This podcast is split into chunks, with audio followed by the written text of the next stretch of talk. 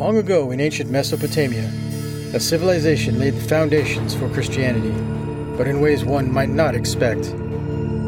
Hosts Denise and Buddy Wood go on a spiritual and thought provoking journey, uncovering and exploring some of Christianity's hidden truths. Join us as we unveil and explore the mystery that is the remnants of Ur.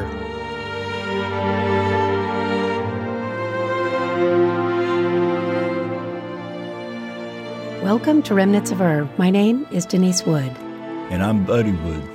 In last episode, Buddy evaluated Isaiah chapter 53, comparing the Hebrew Bible to the Christian Bible translation.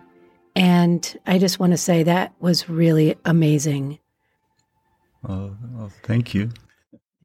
Uh, yeah, we were talking about Isaiah and what an incredible man of God he was. I mean, talk about a prophet of God. My goodness. He was the real deal. And so, but there was a king that didn't like him. His name was King Manasseh. And king Manasseh decided he wanted to have practice polytheism, decided he needed to worship more than just one God. And you know that Isaiah, very vocal, he didn't hold back. He he had he had a message from God, he he brought it. He came on with it. Well, it got him killed. He he was. Um, His body was sawn in two. yeah. So that's how his life ended. This is episode 16, entitled Evil Imaginations, and it coincides with chapter 10 of the book Remnants of Ur.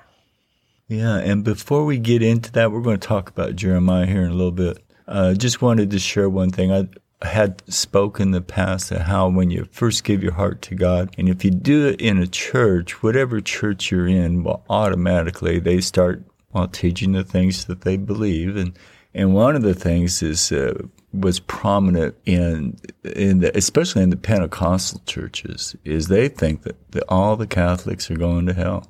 And that's one of the first things they teach you. And so here I am carrying the cross. and I'd been spent several days out in the desert. I it probably I think it was my longest trek of uh, of walking without rest was. Uh, of course, I would camp out at night, but um, anyways, I had spent seven or eight days trying to get from one town to the next, and I uh, was walking into Heber, Heber, Arizona. And I was so thankful to be getting into town, man. I was ready to get a hotel and uh, get a shower, you know, and uh, get some food in my belly. And then uh, this man pulls up and he's inviting me over to come over to his house. His, his wife had, had sent him to come and get me. And uh, and I tried to tell him no, thank you. Said no, I really, I just, uh, you know, I was exhausted. I didn't want to have company, or, or, or, you know, I just wanted to rest. But he wouldn't take no for an answer. And turns out that see, they had thought that I was an angel because they had saw me out there walking and went out the next day, and uh, I had disappeared. Well, I had just got off the road and hid because I was getting out of a storm that I saw coming up. But so, anyways, when he saw me coming into town, his wife says, "Oh, you got to bring that that man here." So she had. They gave me so much respect. I mean, I have never been treated so well in all my life. I mean, they honored me. It was just, you know, she likened me to Saint Francis, and I was, of course, you know, I I was fresh out of the Pentecostal ranks. I was just learning about, you know, I've been walking with God for four years and I'm learning as you go and trying to dis- discern what's right, what's wrong, what's God and what's not. And so as I'm walking into this woman's house, I go, my goodness, Father, these are Catholics. What am I going to do? You know, I was like, oh, how am I going to get these people saved? and you know, God spoke in my heart immediately. They're already saved. They already belong to God. And um, so, anyways, I think we ought to just love love on folks. Yeah. You know, you know, it really doesn't matter what religion a person comes from. And Christ said, if they bless you, Yeah. they bless him. That's right. It's that simple. yeah, and I I've never been honored so much by anyone the Catholic people always treated me good, treated me with the utmost respect. It was a, one of the highlights of, of that journey were the Catholic people that I encountered along the way. That's awesome. Yeah. So I guess we'll get on with talking about Jeremiah. Yeah. Jeremiah prophesied during the time of the Babylonian exile in approximately 600 BC. During that invasion, Babylonia took the children of Israel captive, removed the treasure from the temple, and then completely destroyed Solomon's temple. Jeremiah had something to say about blood sacrifice, and we already talked about that in episode 13. Jeremiah's word was very direct, and that he was telling the children of Israel that God never commanded animal sacrifice when they were brought out of Egypt. So I just want to recap. When I was searching for answers from God when He showed me that Christ was not a sacrificial lamb, the first passage in the Bible God showed me was Noah. The second passage was Abraham's nightmare.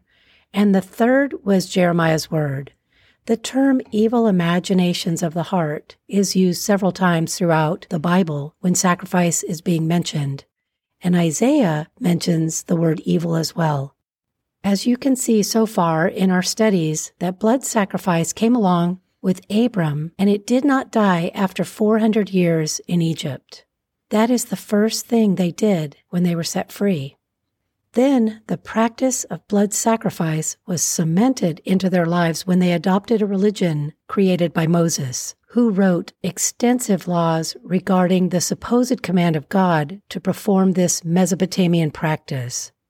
At this point, it seems like humans just love to offer up blood to a higher power. One article that I looked at said that there is evidence that blood sacrifice occurred with the findings of the very first human remains over a 100,000 years ago. Maybe it is in our primal nature to want to sacrifice to a higher being. Humans have shed other primal behaviors as they have developed as a race just 4,000 years ago, we transitioned from hunting and gathering and learned how to cooperate and live in civilizations. It is mind boggling to think just in the last hundred years how far we've come in our intelligence. The airplane, TV, computers, cell phones. Humans certainly have progressed when it comes to their intellect. So why are we still stuck practicing ancient Mesopotamian tainted religions. It is time to wake up and spiritually know God. He does not want blood. After Jeremiah said that the commands to sacrifice came from the evil imaginations of the heart, he said that God's people were going backward and not forward. God showed me that the meaning of this was that they were going back to Mesopotamia from where Abraham had been freed instead of going forward to a place that God would show them, a place for his spiritual people to shine the light of God to the world. Like when Isaiah spoke of God's desire for them to instead of practicing sacrifice and all the religious rituals, God's hope is that they would simply live their lives to care for others. Jeremiah also expresses this when he writes, But let him that glory glory in this, that he understands and knows me, that I am the Lord which exercises loving kindness, judgment, and righteousness in the earth, for in these things I delight, said the Lord.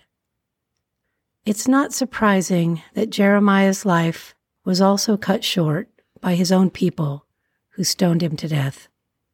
They did not want to hear the words of God that he was commissioned to bring forth.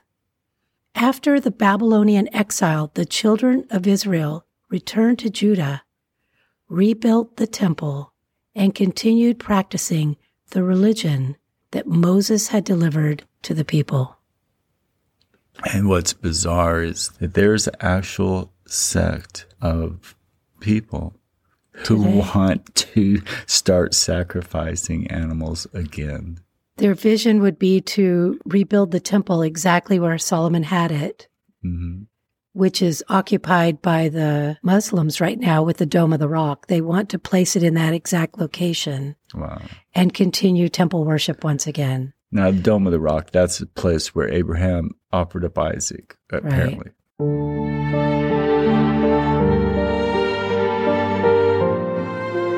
That's all for this episode. Thanks for joining us. If you're interested, our book, Remnants of Ur, is available on Amazon. If you have any questions or comments, our email is remnantsofur at gmail.com.